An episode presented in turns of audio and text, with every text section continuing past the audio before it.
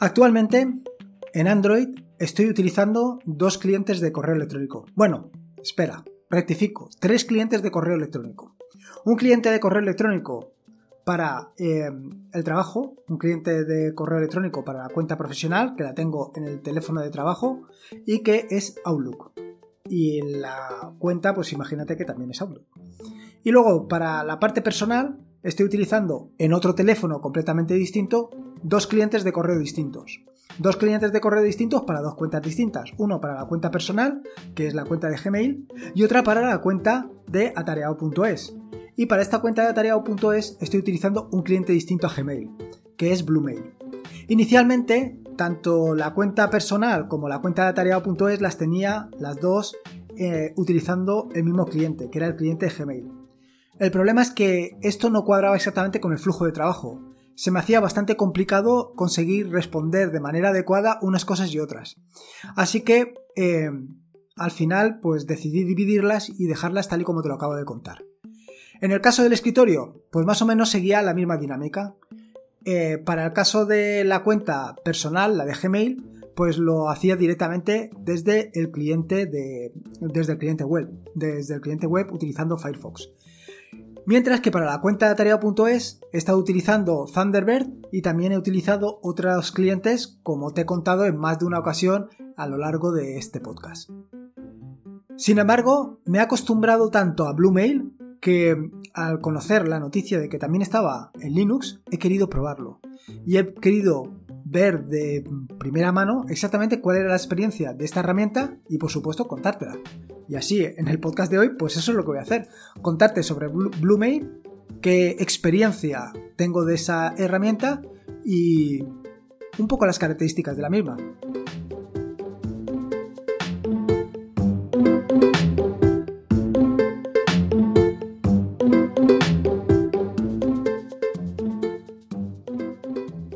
Soy Lorenzo y esto es Atareado.es. Este es el episodio número 236, un podcast sobre Linux y Open Source.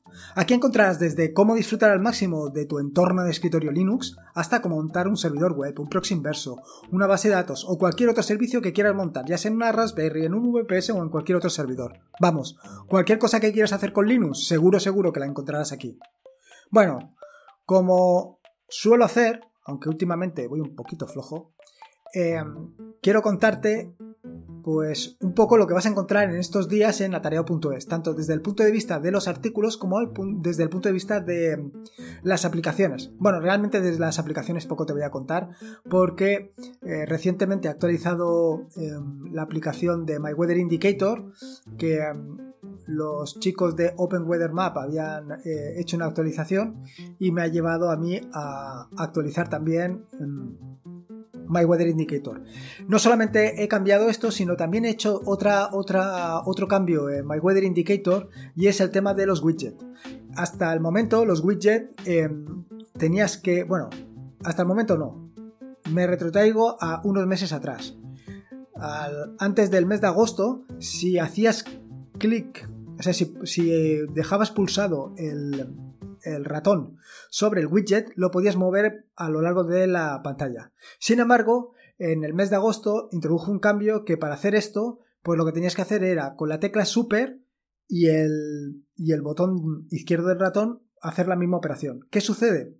Que esto por defecto en, en ¿cómo se llama? En, ahora no me sale el nombre. Ah, en Nome, en Ubuntu, funciona por defecto, mientras que en otros entornos de escritorio no es así no funciona así. No se puede hacer esta operación. Con lo cual, pues en este último cambio y tras las múltiples protestas de los usuarios, eh, he decidido hacer una marcha atrás y dejarlo tal y como estaba. Así que si eres usuario de My Weather Indicator y eh, eh, lo estabas utilizando antes, mm, los widgets de esta manera, pues ya, ya sabes que lo he cambiado y ha vuelto a su estado original.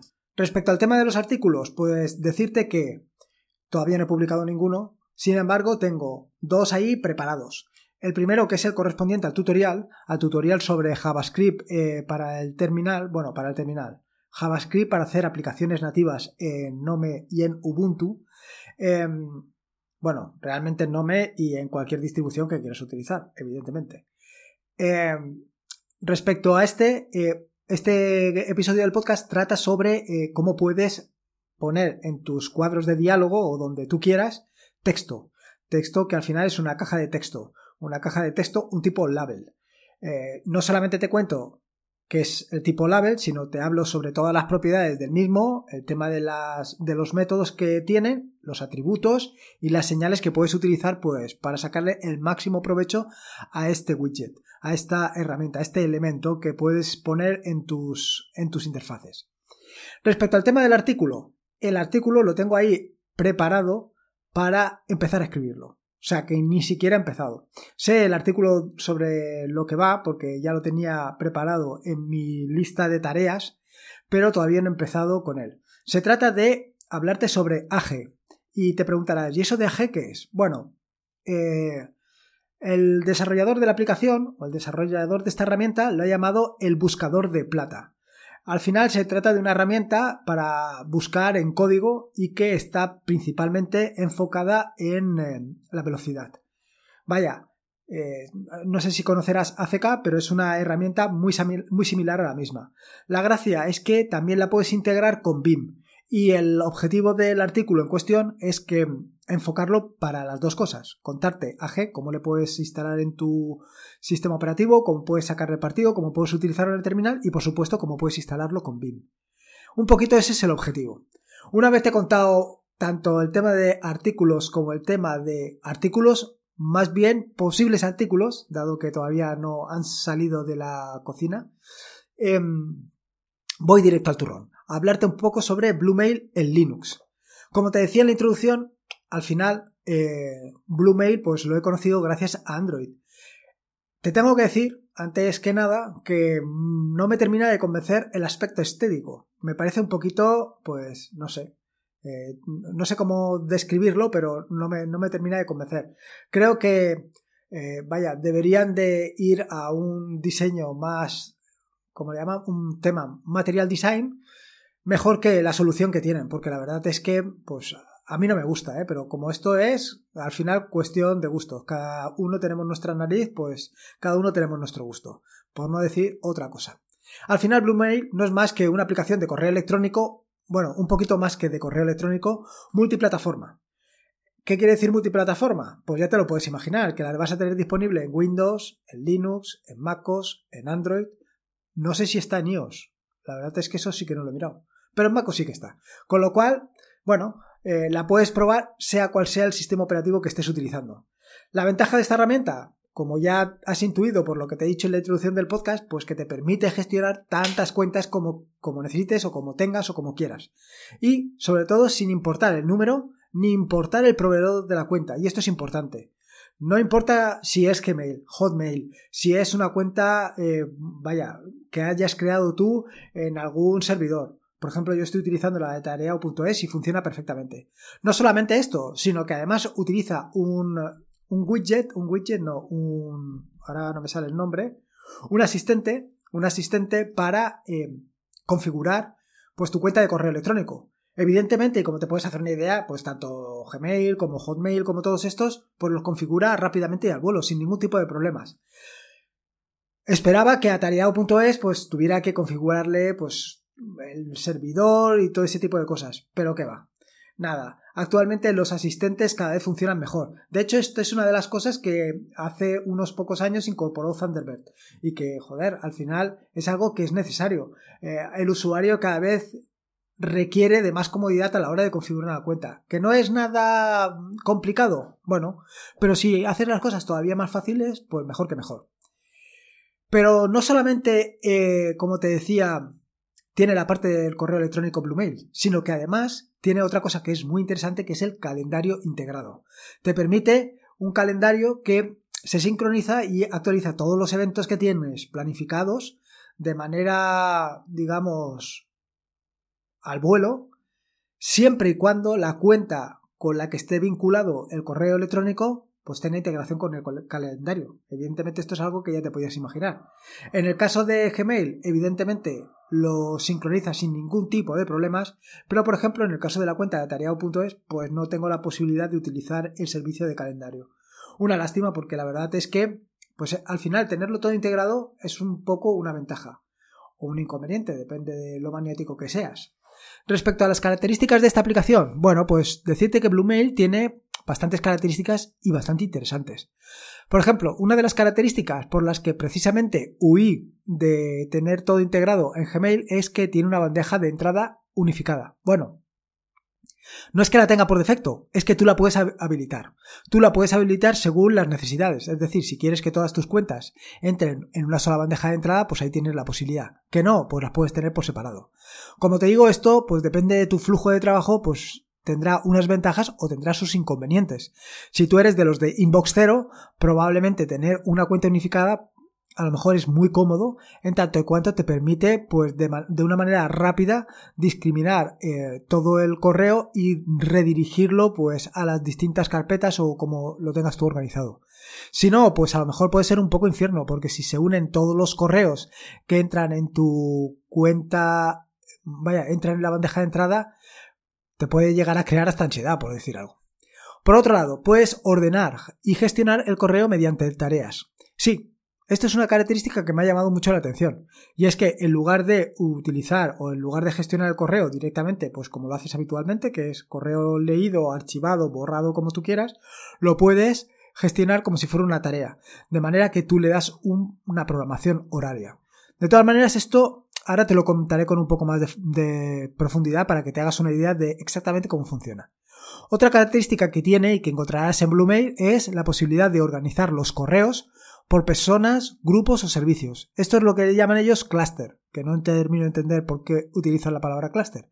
Pero vaya, al final lo que puedes hacer o lo que ves es que los correos, en lugar de que eh, te aparezcan ordenados por fecha, pues te aparecen agrupados por personas. Bueno, depende de la orientación que tú le estés dando a tu correo electrónico. Si tratas con varias personas o con un grupo reducido de personas, pues a lo mejor es la solución. O con servicios. Yo la verdad es que la parte de servicios no he encontrado nada. La parte de personas sí. Pero como realmente es bastante aleatorio el número de personas que me contactan, pues no termina de funcionar. O por lo menos no, termina de adaptarse a mi flujo de trabajo. Luego, otra característica que... Mm, vaya, Creo que le falta muchas de las aplicaciones que puedes ver en Linux, básicamente por el tema de que muchas de ellas pues han quedado obsoletas o el desarrollador no ha continuado su o no ha continuado o no ha implementado este tipo de servicios en la posibilidad de compartir. Creo que hoy en día pues estamos muy acostumbrados a compartir. Seguro que en cualquier momento te ha pasado pues eso de vaya, algo que seguro que has hecho ha sido compartir una imagen con tu propio con tu propia cuenta de Telegram. Eso seguro, o un archivo o lo que sea. Pero no solamente esto, normalmente pues compartes cosas tanto con redes públicas como con redes privadas. Compartes cosas vía WhatsApp, vía Facebook, vía Twitter o vía lo que tú quieras. Bueno, pues Bluemail, al haber nacido en el mundo Android, al haber nacido en el mundo del móvil, pues evidentemente, también se ha traído algunas características como puede ser precisamente esta de compartir. Y quieras que no, pues viene la mar de bien. A mí por lo menos esto de poder compartir y, poder mm, llevar algunos de la, vaya, algunos de los correos eh, a mis nubes privadas, por así decirlo, pues me viene bien para luego darle un tratamiento especial. Sobre el tema de las tareas que te he adelantado anteriormente, bueno, Inicialmente te tengo que decir que esto de las tareas me ha despistado, pero por completo. No tenía claro cómo funcionaba, no tenía claro cuál era el objetivo de asignar una tarea a un correo, ni siquiera cómo se asignaba una tarea a un correo. La cuestión es que yo creo que es un problema más bien de la traducción que se le ha dado a esto de las tareas. Porque, por un lado, eh, tienes dos acciones. Una acción que es repetición de alarmas y otra es la de marcar como hecho. La repetición de alarmas no es más que decirle al correo que mm, se posponga para después, o que lo vas a hacer dentro de unos días, o que lo vas a hacer dentro de unas horas, o dentro de unos, o dentro de unos años, o que no lo vas a hacer nunca. Bueno, al final se trata de que lo puedes decir claramente cuándo lo vas a hacer y cómo lo vas a hacer. Eh, al final esto es crearte una tarea, porque a la tarea le estás asignando un plazo para hacerlo. Y luego, evidentemente, la de marcar como hecho, pues esto es evidente. Marcar como hecho es que la tarea ya la tienes hecha, con lo cual ya saldría de la lista de tareas. En fin, que esto de repetición de alarmas lo podían haber traducido bastante mejor por algo como posponer. O crear tarea. Sería crear tarea y marcar tarea como hecho. Con cualquiera de estas soluciones, pues evidentemente esto tendría mucho más sentido. Desde luego, con el nombre de repetición de alarmas, pues se ve un poco complicada. Al final, bueno, al final eh, está bastante claro. Se trata simple y llanamente de que eh, cualquier correo electrónico que te llegue lo seleccionas, marcas una fecha y hora, que lo puedes marcar de forma fija, quiero decir de forma fija, decirle a las el miércoles día 22 de diciembre a las 17 horas o incluso utilizar un lenguaje más em, del tipo esta tarde, mañana, dentro de unas horas, eso también se puede utilizar, lo cual pues a ver, al final se trata de que tengas una herramienta que sea realmente sencilla, fácil y que no te lleve mucho tiempo gestionar todo el correo. Pues por lo menos todo lo que es la bandeja de entrada poderlo discriminar de una manera rápida utilizando pues un proceso de tipo GTD. Y esto, para hacer esto, eh, este tipo de solución viene muy bien. Ahora, lo suyo era darle un toquecito al tema de la traducción. Respecto a la instalación, bueno, otra de las grandes ventajas de la instalación. La instalación es tremendamente sencilla. Simplemente te tienes que bajar un paquete DEP o un paquete RPM o, por supuesto, también puedes instalarla utilizando el paquete Snap. Estos son los tres formatos que hay. Parece que últimamente Snap se está convirtiendo en el estándar de facto de los desarrolladores independientes. Porque no solamente lo he visto a Bluemail, sino creo que, no creo, no, seguro, Visual Studio Code también está en formato Snap. Y hay muchos paquetes que están en Snap. En fin, bueno, eh, si consiguieran acelerar el, tema del arranque de las aplicaciones, esto será fantástico, porque al final te quitas todos los problemas de dependencias que tarde o temprano te pueden dar un dolor de cabeza. En fin, que me despisto y me voy por los cerros de Úbeda. Bueno, em, como te digo, puedes instalarlo de esas tres formas. Yo por ahora sigo prefiriendo el paquete tradicional, el paquete DEP, y la instalación ha sido súper sencilla. La he instalado con un doble clic, se, perdón, la he descargado con un doble clic, la he instalado y punto pelota. Una vez de instalado, pues verás que arranca y que tendrá un interfaz pues que te suena muchísimo. Pues tiene un interfaz que te suena muchísimo, básica y llanamente, porque está implementado en Electron. Por eso lo han migrado a todas las plataformas posibles, porque realmente pues es muy sencillo hacerlo de esta manera.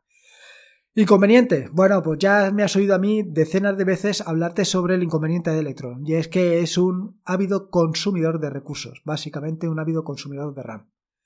Respecto al tema de la configuración, pues esto ya un poco te lo he comentado anteriormente. Y es que, pues, eh, la instalación, o sea, la configuración de cualquier cuenta se hace súper sencilla. Y no tienes nada, vaya, ya te digo que con atareado.es, que normalmente tengo problemas a la hora de configurarlo, con Bluemail no he tenido ningún problema. La primera ha entrado. Respecto a las posibilidades de personalización, que es la otra cosa que siempre demandamos, que siempre quieres ver en cualquier aplicación que instalas, bueno, pues aquí decirte que tiene bastantes. No es que sean una barbaridad, no es que tengas miles de opciones que te puedan eh, acomplejar por la cantidad de opciones, pero tiene las justas y necesarias. Por ejemplo, ahora que está tan de moda esto de cambiar del modo claro al modo oscuro, pues tienes la opción de tener modo claro y tener modo oscuro. Lo que también tenía que luchar, y esto lo digo desde mi corazoncito, porque la aplicación la verdad es que está bien, es contra, con el tema del diseño. Pero bueno, esto es otro tema que no viene al caso.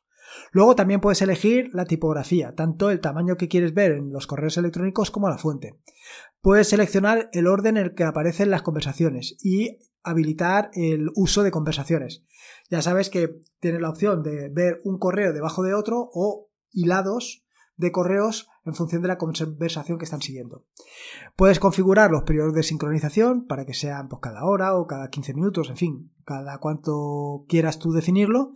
Y luego también, por supuesto, como en casi todos los clientes de correo electrónico, puedes definir una firma específica para cada una de las cuentas que tengas. En fin, que tiene todo tipo de soluciones y posibilidades para adaptarlo a tus necesidades. Respecto a otra de las características que últimamente también vienes demandando, o venimos demandando todos en general, es el tema de las notificaciones. Que es decir, que cada vez que te llegue un correo electrónico, pues te aparezca una pequeña notificación, que sea visual o con sonido o con ambas, diciéndote que te ha llegado un correo, el título del correo y si puede ser algunas líneas del mismo. Bueno, pues eso también lo tienes disponible con Bluemail. Respecto a los problemillas, bueno, no podían ser todo ventajas. Aparte del aspecto estético, que ya te digo que no me ha gustado nada, eh, me he encontrado con un problema, por lo menos con la cuenta de correo de Atareado.es. Y es que los correos aparecen, en una sola línea, no todos, ¿vale? Básicamente los que me vienen de la página web, porque entre otras cosas, como no lo tengo paginado, em, viene el correo en una sola línea. Y no he conseguido, mm, vaya, no he conseguido de ninguna de las maneras que aparezca pues formateado al ancho del, del correo electrónico. Si el correo electrónico lo tengo reducido a la mitad de la pantalla, pues lo suyo es que el texto apareciera en varias líneas de esta manera. Y sin embargo no. Sin embargo tengo que ir desplazándome con la barra de desplazamiento a lo largo de todo el correo hasta ver el final del mismo. Lo cual, como te puedes imaginar, para leer correos es algo verdaderamente tedioso. Con lo cual, vaya, yo entiendo que esto es un pequeño error de programación o, que no se ha tenido en cuenta o lo que sea.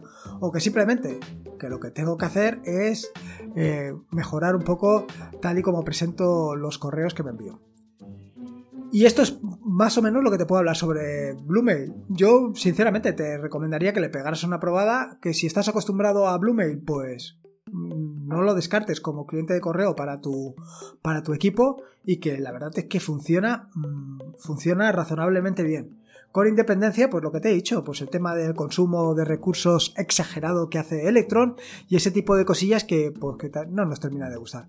Pero vamos, la instalación sencilla, un coser y cantar, el funcionamiento la mar de bien. Yo, sinceramente, le daría una oportunidad. Así que, En fin, espero que te haya gustado este nuevo episodio del podcast y si puedes, pues te agradecería una valoración, ya sea en iVoox o en Apple Podcast, pues para dar a conocer eh, este proyecto, que al final es un proyecto de todos y cuanta más gente lo conozca, pues más gente conocerá eh, Linux y, y podrá disfrutar de él. Te dejo un enlace en las notas del podcast para, si tienes un minutillo, darle una valoración. Agradezco sinceramente y de corazón todas las valoraciones que se, dejan, porque al final es la única manera de dar a conocer el podcast. Y esto, pues, pues, el podcast y el proyecto. Y esto es, de verdad, muchísimas gracias. Es que no puedo decir otra cosa. Recuerda que este es un podcast eh, de la red de podcast de sospechosos habituales, donde encontrarás fantásticos y maravillosos podcasts, como puede ser el de Yo Virtualizador. Te recomiendo que les pegues una oportunidad o que les des una oportunidad porque son estupendos. Hay una cantidad de podcasts mm, interesante y vaya, a mí me gusta muchísimo. ¿Qué, ¿Qué, quieres que te diga? Te puedes suscribir a la red de podcast de sospechosos habituales en fitpress.me barra sospechosos habituales. Y poco más que decirte, recordarte que la vida son dos días y uno ya pasado, así que disfruta como si no hubiera mañana y si puede ser con Linux. Y de la mano de Bluemail, mejor que mejor. Un saludo y nos escuchamos el próximo lunes. Mm-hmm.